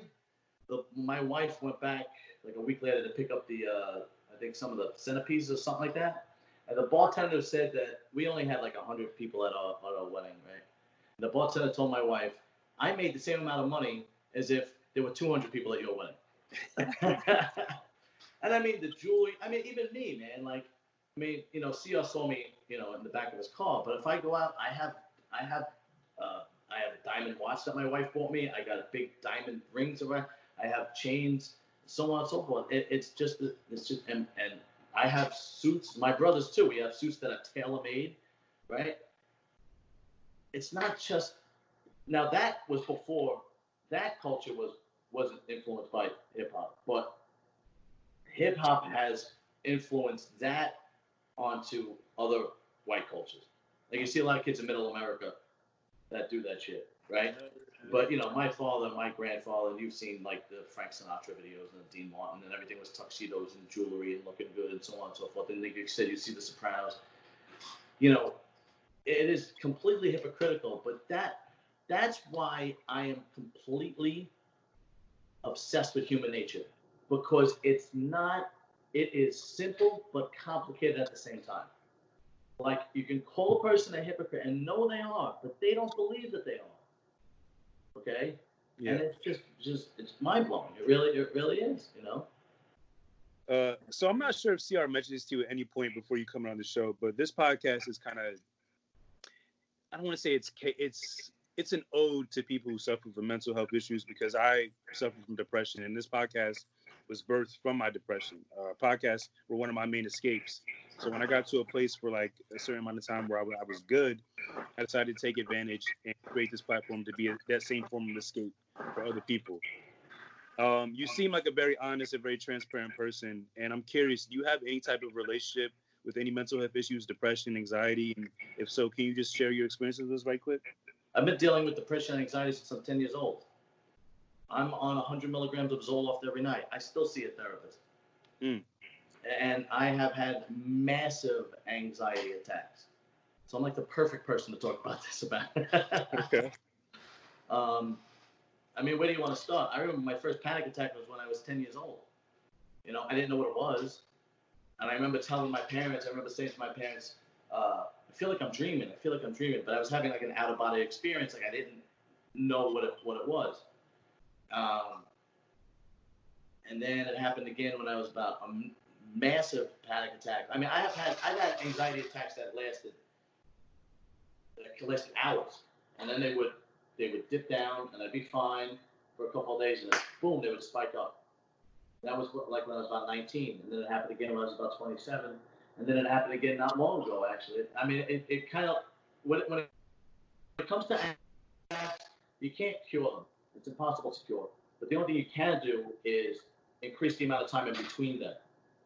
So, and there are there are ways to go about that. Like, you know, there's obviously medication, but should obviously be taken responsibly. Okay. Um, exercise. Exercise is the number one. That's why most athletes don't suffer from anxiety and depression because um, um, they have such endorphin high from being so athletic. Exercise is number one. Taking care of yourself, vitamins, meals. Another one that a lot of people don't realize is structure.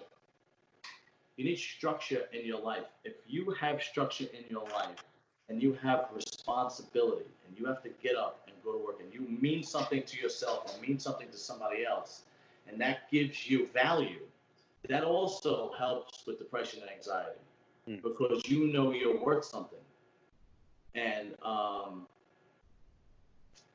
it's it's it's it's a tremendous issue, and it is a shame that the media during this coronavirus has not covered that topic much, because I think I, I have to. I I, this is the only.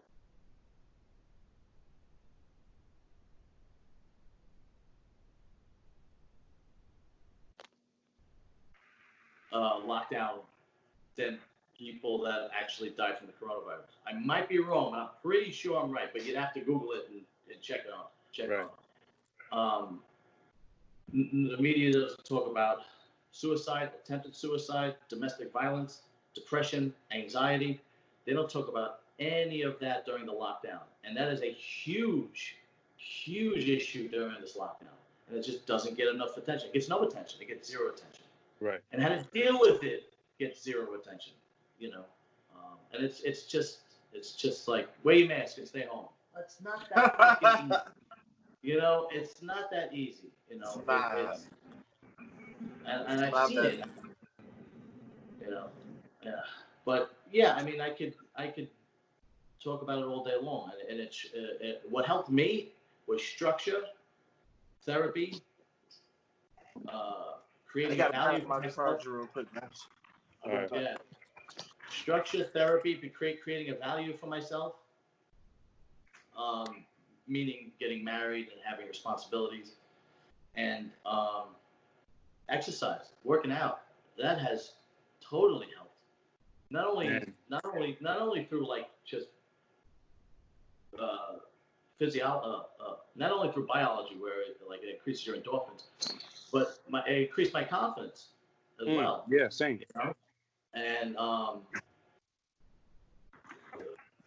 and I know some some is worse than others. Like I know there are certain depressions where you are in a rut, right? And you're, you're in a rut and it's just a bad time and you have to get yourself out. And then there are certain depressions where it is a um, chemical imbalance and you may need medication to help, right? And I know certain certain ones are more severe than others. All of it can be helped. It can't be cured, but it could be it could be helped. You know. Now, if you got just you got any questions, just shoot. No, no, no. I was I was gonna ask about because clearly we're still in quarantine and lockdown, and um, the loss of structure, the loss of routine is what I lost at the beginning of this, and I'm curious how you managed to adjust into this new reality that we're in. Well, I'm one of the lucky ones where I um, was my job was considered essential, so I never got laid off. Oh, you shit, yeah. Yeah.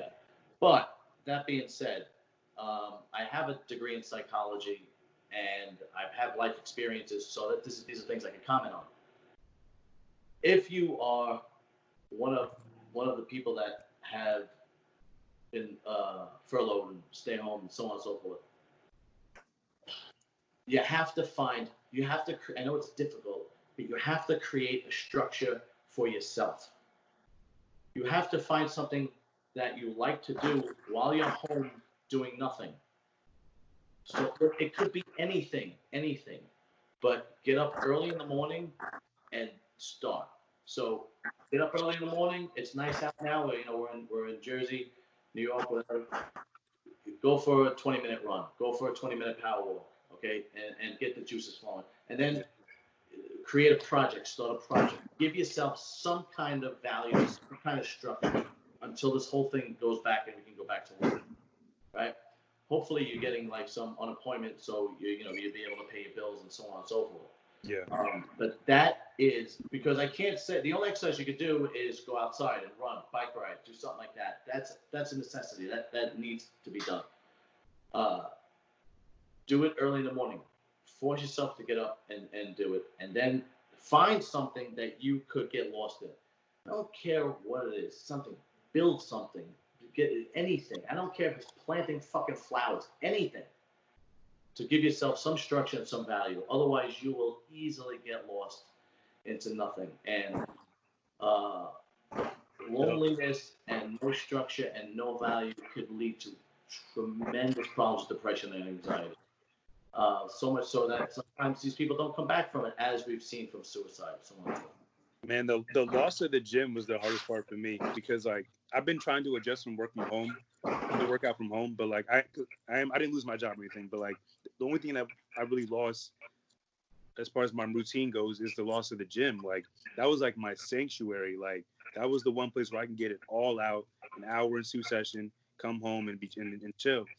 But the fact that I'm still in the four walls that I, I, wake up in every morning, every day, and try to work out from home, it just doesn't hit the same. Even going outside, it doesn't hit the same. So it's just like um, hard. You know, I did the same thing. I uh, the gym was my sanctuary. That was my therapy, right? Even though I don't compete anymore, I still hit the gym five days a week, so on and so forth. Um, I was lucky enough where I have a house and I was me and my wife emptied the garage, the shed. Sorry. And we put a bunch of workout stuff in there, and I and I try to get a workout in there. It's not the same, but it's at least it's something. Um, because you don't realize it's not just the gym and working out.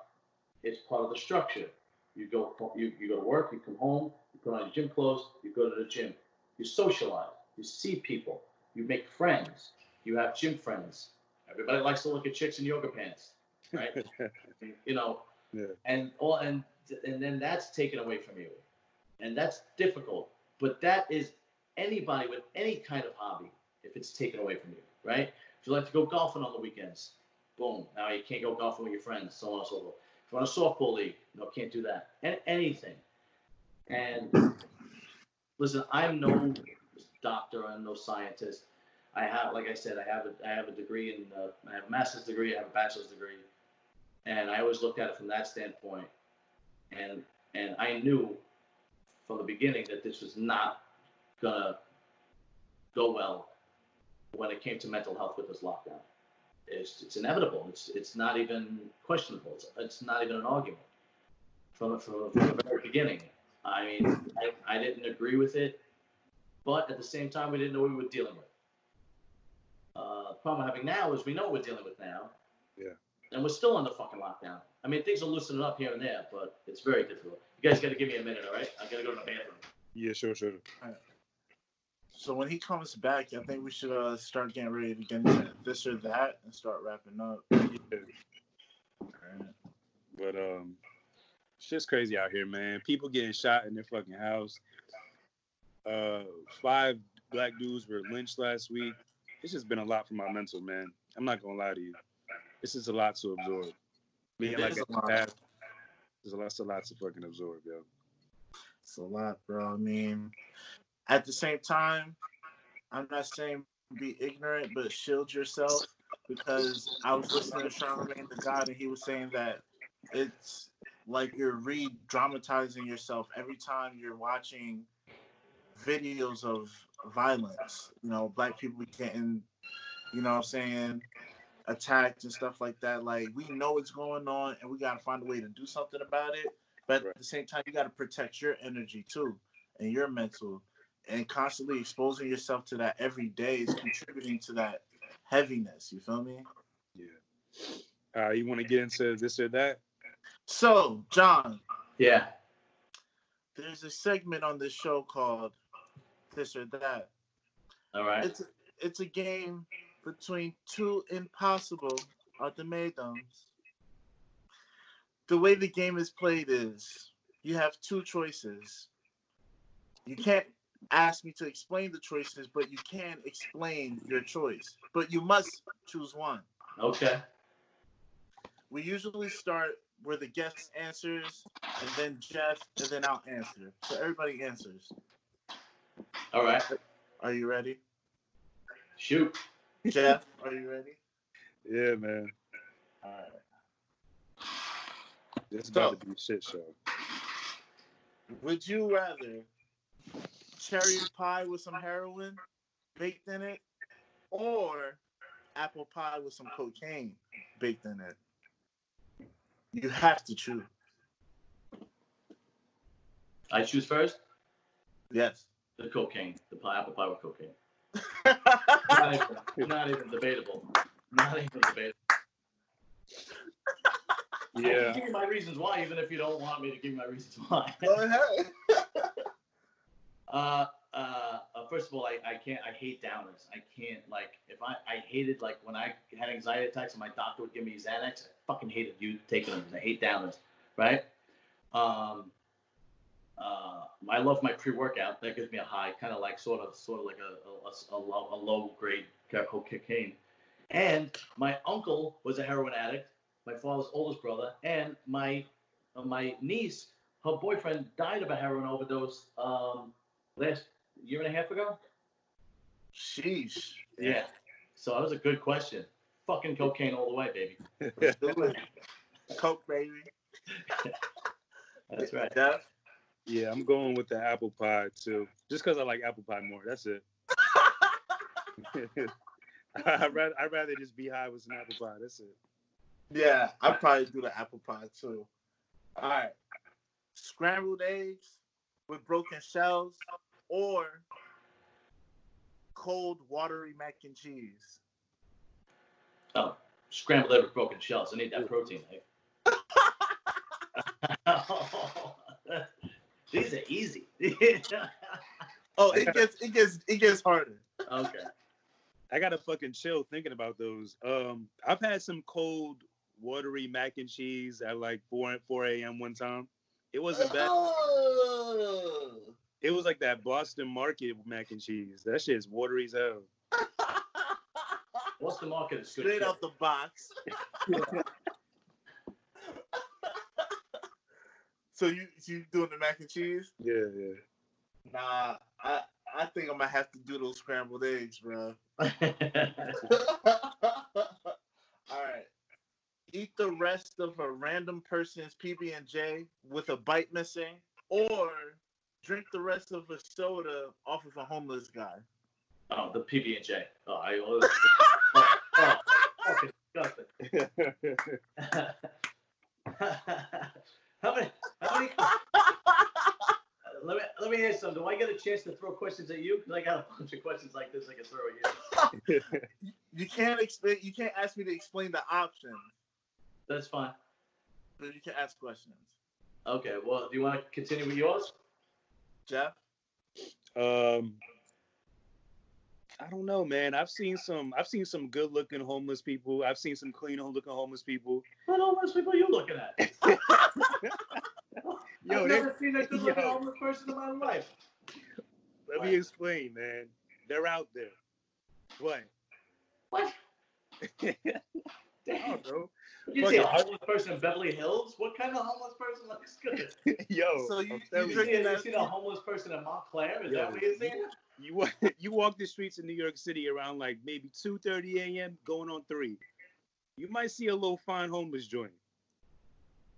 So you Oh, go, man. so you gonna drink? You gonna drink that Sprite? Yo, I think you That just, dirty I Sprite? think you, I think you just been on lockdown too long. You need to get some pussy. I think that's really what it is. No, uh, nah, nah, nah. Yeah, I fucking- yeah, yeah. Yeah, I'll go with the soda though. Fuck it, I'm parched. Fuck it. That- That's that's a whole different type of dirty Sprite. Alright. um, yeah, I, I think I might do the PB and J. You, know you know your hungry ass going for the PB and J. Fuck out of here. What can I say? All right. Next one. Eat a sandwich prepared by a guy who just used the bathroom at work and didn't wash his hands, or drink soup that the chef dipped his balls in. No, if I go with the first one. Yeah. I want nothing to do with male genitalia. Keep that shit as far away from me as fucking possible. That's why. That's why. That's why I had two chances in my life to have a threesome with another guy, and both of the times I was like, no fucking way. There's no, there's no fucking way I'm doing it. It's a, first of all, first of all, all right. What if, okay, I have a threesome with my friend.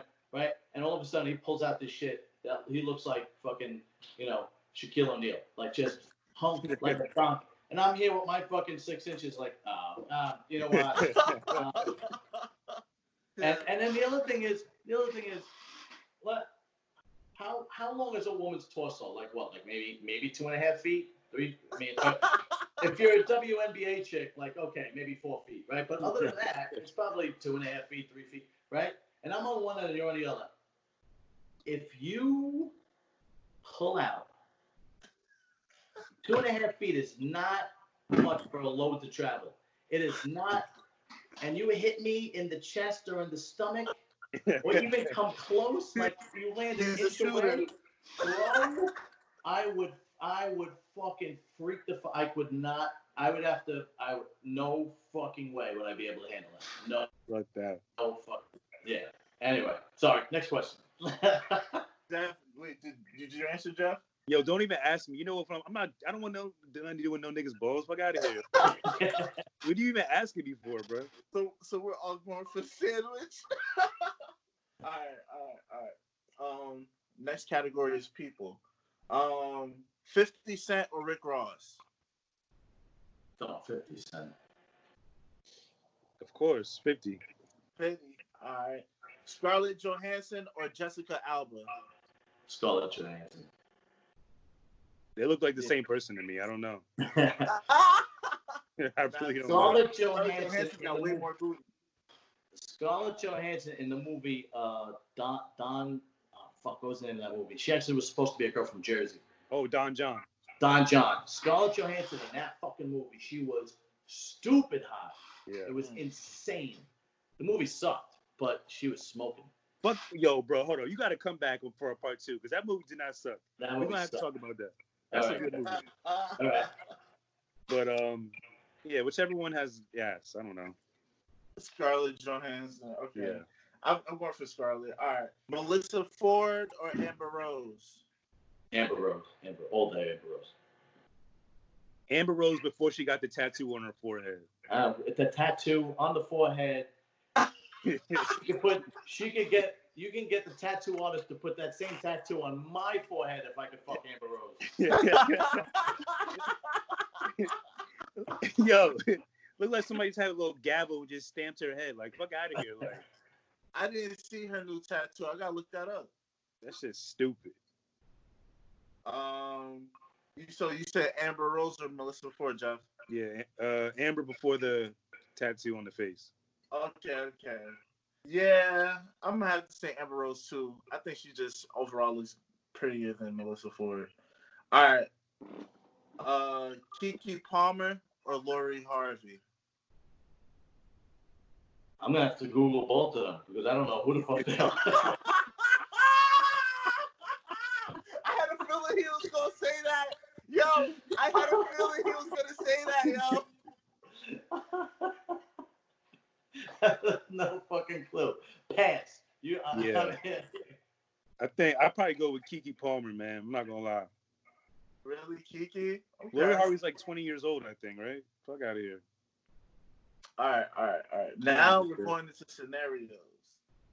Live in a one bedroom apartment for one year with Flavor Flav, or live in the same room as Wendy Williams for eight months. Flavor Flav. What? what? Flavor Flav. And Flavor Flav gets pussy, and I'm with Flavor Flav. It's not like like uh, uh, we'd be going out. Let's go out. Let's let's you know. I mean, nah. What am I gonna be doing with? What am I doing with, with Wendy Williams? What the hell am I gonna do with her? She'd have Yeah. to clean up after. If it was Oprah, I would have took Oprah. I'm not gonna lie, but I'll chill with Flav. Now, I want a clock. I want one of them big ass clocks. The only reason I said Flavor because that nigga is he's he's mad and annoying. He's really, but he does get a lot. He probably does get a lot of pussy. I didn't think about that. But the, the reason I put him is because he's annoying as hell. He's very annoying. But nah, I would still choose Flavor Flav. Y'all All probably. right. To save your own life, would you rather race um, Usain Bolt or would you rather swim against Michael Phelps? I lose both times. I would lose both. I, mean, I, I don't. I don't know. It's like picking poison. I, I, I don't know. Maybe Usain Bolt because uh, you know my death would come faster. I, I don't know. yeah, I, I can't swim, so I'm gonna I'm gonna try to race uh, Usain. yeah, I, I suck at swimming. At, at least I won't drown if I if I race Usain Bolt. I'll Yeah. come out alive. Facts. Um. All right. So, would you rather have sex with the same female, the baddest female you ever had, and not every time, or have sex with any woman you want under any circumstance, but you never get the climax? That's a rough one. That was a suggested one from somebody special in my corner. I'm gonna go with option B. Really? Yeah, only because at 44 years old, I've I've I've I've climaxed plenty, and and it, and it's getting less and less um, pleasurable as I get older. You probably be tired as hell. That's funny as hell. Probably fall asleep right after. yeah, I'm out cold. Forget it. Uh, um. Yeah, I'm probably go with option A. I think that probably be easy. Yeah, that's fine. The baddest girl. Yeah, like she's bad, like bad. Wait, that I've ever been with? Yeah. Oh shit. Oh fuck no. Um.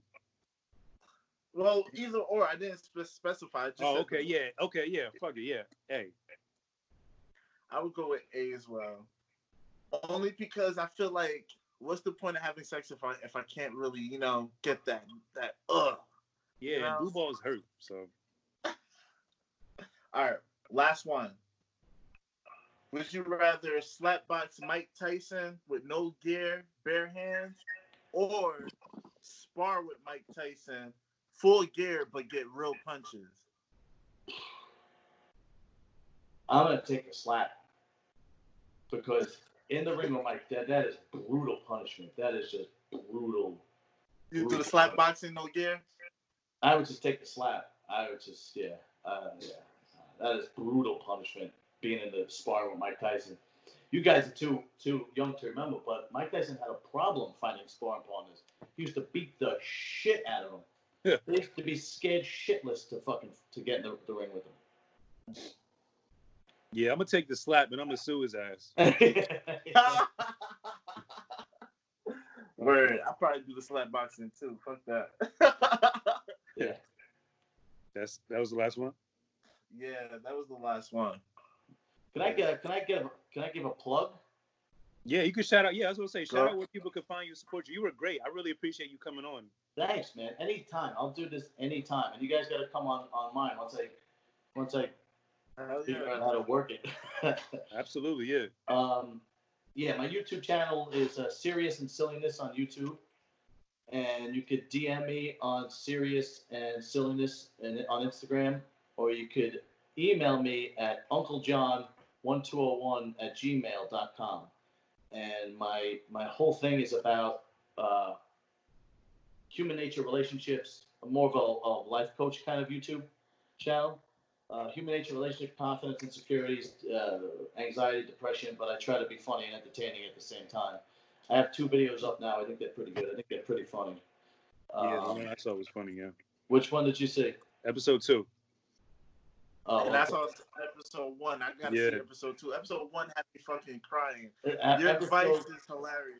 the, Yeah. la- the last question on episode one, where it was more of the statement, Yeah. that that blew me away. I was like, wow. Okay. Somebody really left that st- that, Yeah. left that comment. That's all crazy. The, all the stories and questions are all real, but I might change the names and, s- and, and things around so people don't get offended or don't know who it is, so on and so forth. But all of them, the baseball hat with Jay Z, that's a true story.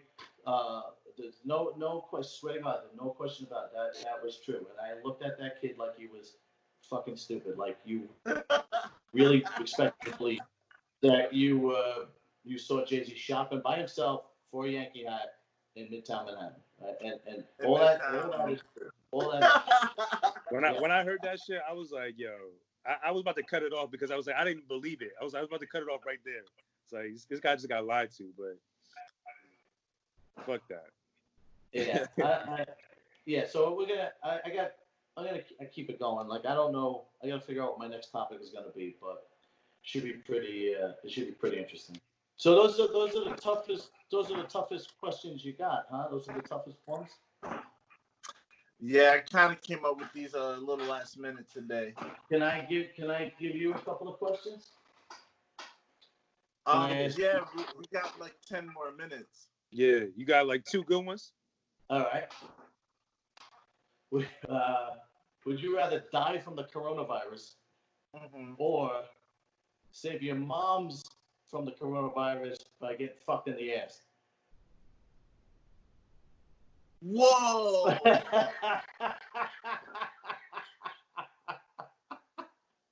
I'll see y'all in the next lifetime. I'm dying. Fuck right, Don. I'm I'm sorry. Yeah, I'm gonna have to take that out, man. I'm gonna have to die, man. I'll just get reincarnated as a tree or something. Fuck But it. then your mom's gonna die if you take that out.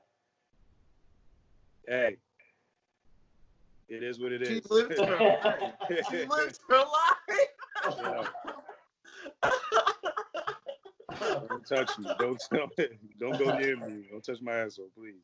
she All right. lived her life, John. Yeah, well, we'll leave it. We'll leave it at that. We'll, uh, because uh, 'cause we're about to- CR, you want to shout out where people can find you? Yeah, man. If you're listening to my voice right now, hop on Twitter and Instagram and follow me at CR underscore 908. Brand new music coming out this summer. Be sure to be on the lookout for it. Where follow us on Instagram at Introverted Intuition Pod. Follow us on Twitter at Introverted Pod. Subscribe to our YouTube channel, youtube.com backslash introverted intuition. Uh, if you're interested in coming on the show as a guest, email us at introvertedpod pod at yahoo.com.